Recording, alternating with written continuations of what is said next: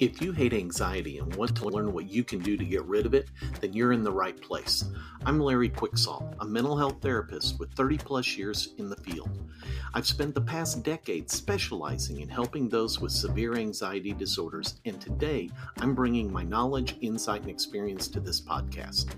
My goal is simple to help you escape the pain and frustration of anxiety so you can better enjoy your life. Thanks for joining me. Let's get started.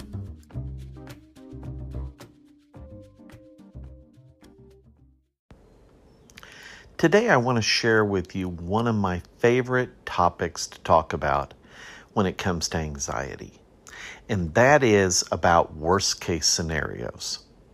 A lot of times, many, many times, over and over again, I will hear people talk about how bad things are, how it's a worst case scenario, how it couldn't be any worse. I understand there's bad things that happen. I understand that when a bad thing is taking place, it's not good. It's bad. I get that.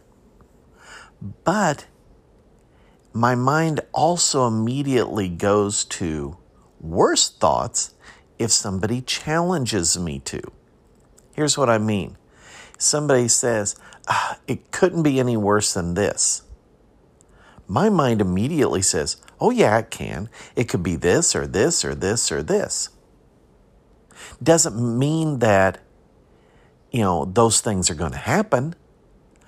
But worst case scenarios, imagining how absolutely bad things are going to be or are is not true.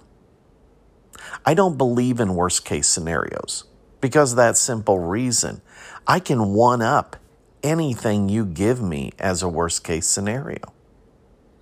It's not that hard.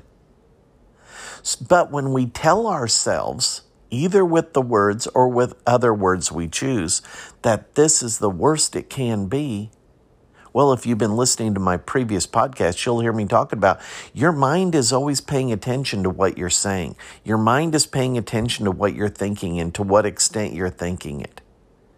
And so if you think about those things in that fashion a lot, your mind is going to believe it. Let's take in, in uh, you know, consideration um, what's happening at the time of this recording. You may be listening to this recording way down the road. I don't know.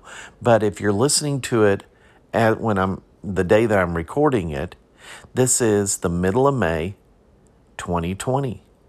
And we are experiencing the ongoing effects of the uh, coronavirus, COVID 19.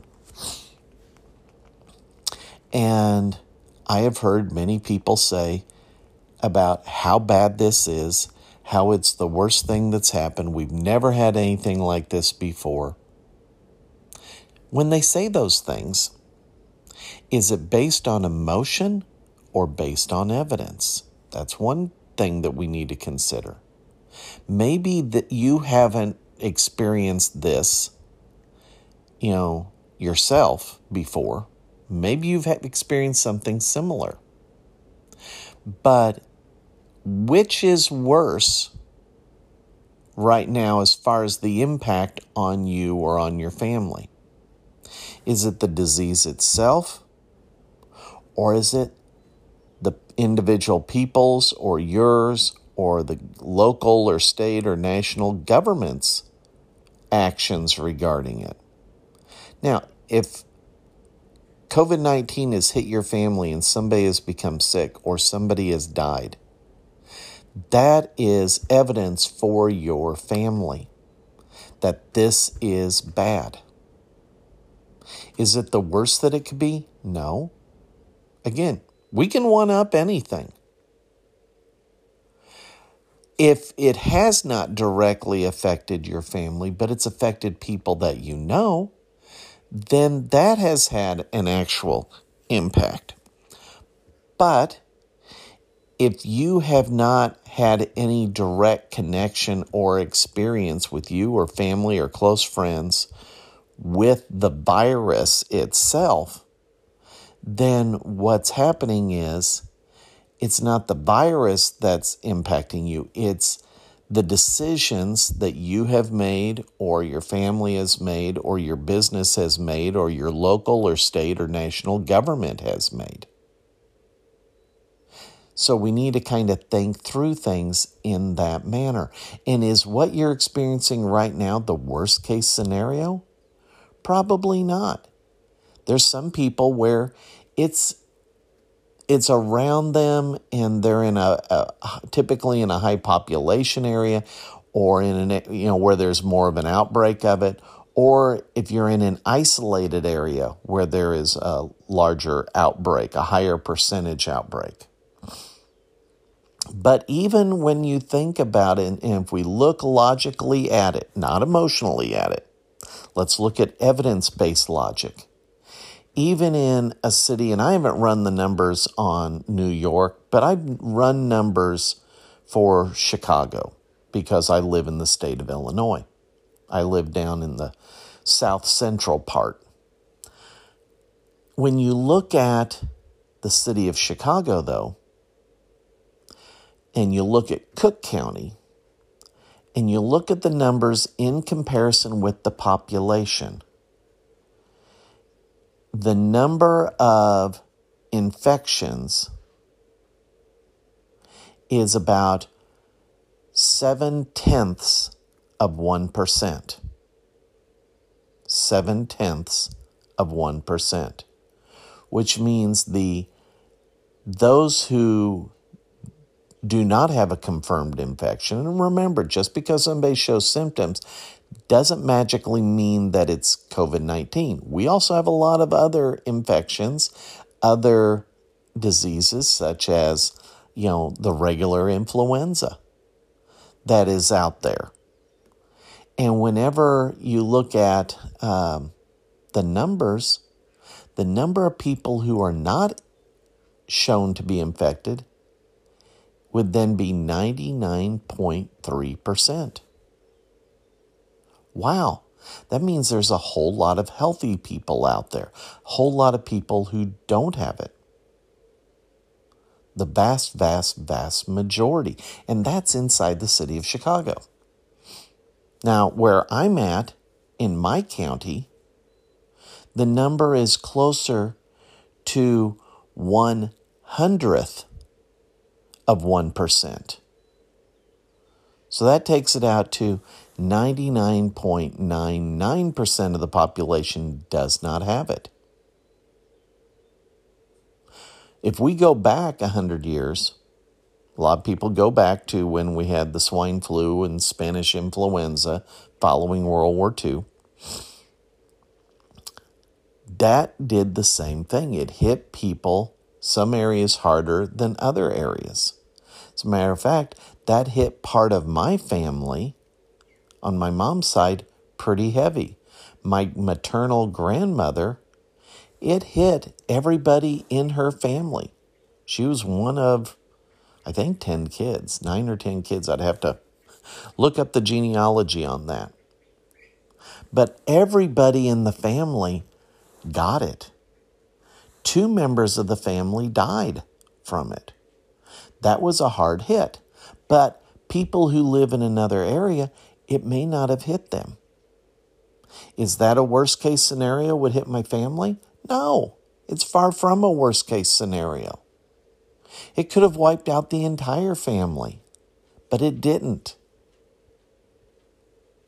So when we think about worst case scenarios, the only thing they're good for is to create anxiety.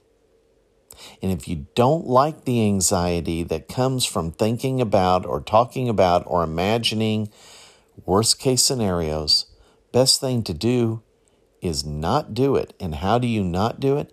Put your focus on the evidence. Put your focus on the evidence. Even in an outbreak area like Chicago, it is far from a worst case scenario. If you're looking at the actual numbers Oh my gosh, look how many numbers, how many tens of thousands of people have been tested positive for it. Okay, but that's out of how many? That's out of how many? And you need to realize some people and some families are going to be hit harder than others. And it's not a blanket the same across all areas.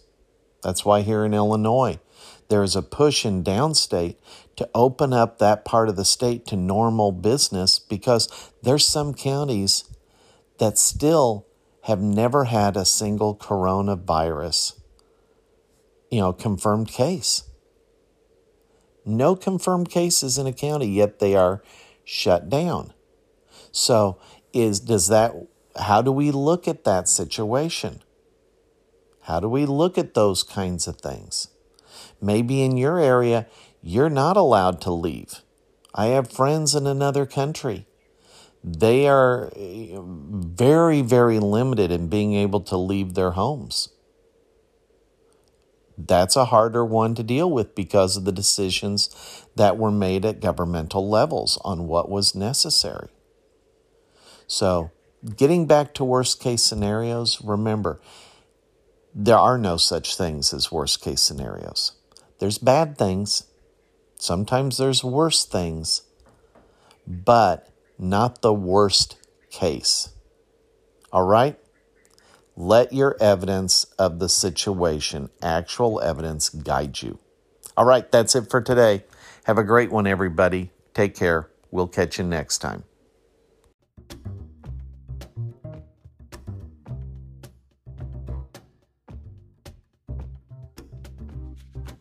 The I Hate Anxiety podcast is for educational purposes only. And while I am a therapist, this podcast is not counseling or therapy. If you need counseling or therapy, seek out the services of a licensed professional in your area. And if you are in crisis, call the Crisis Call Center at 1 800 273 8255 or dial 911 or your local emergency number or go to your local emergency room.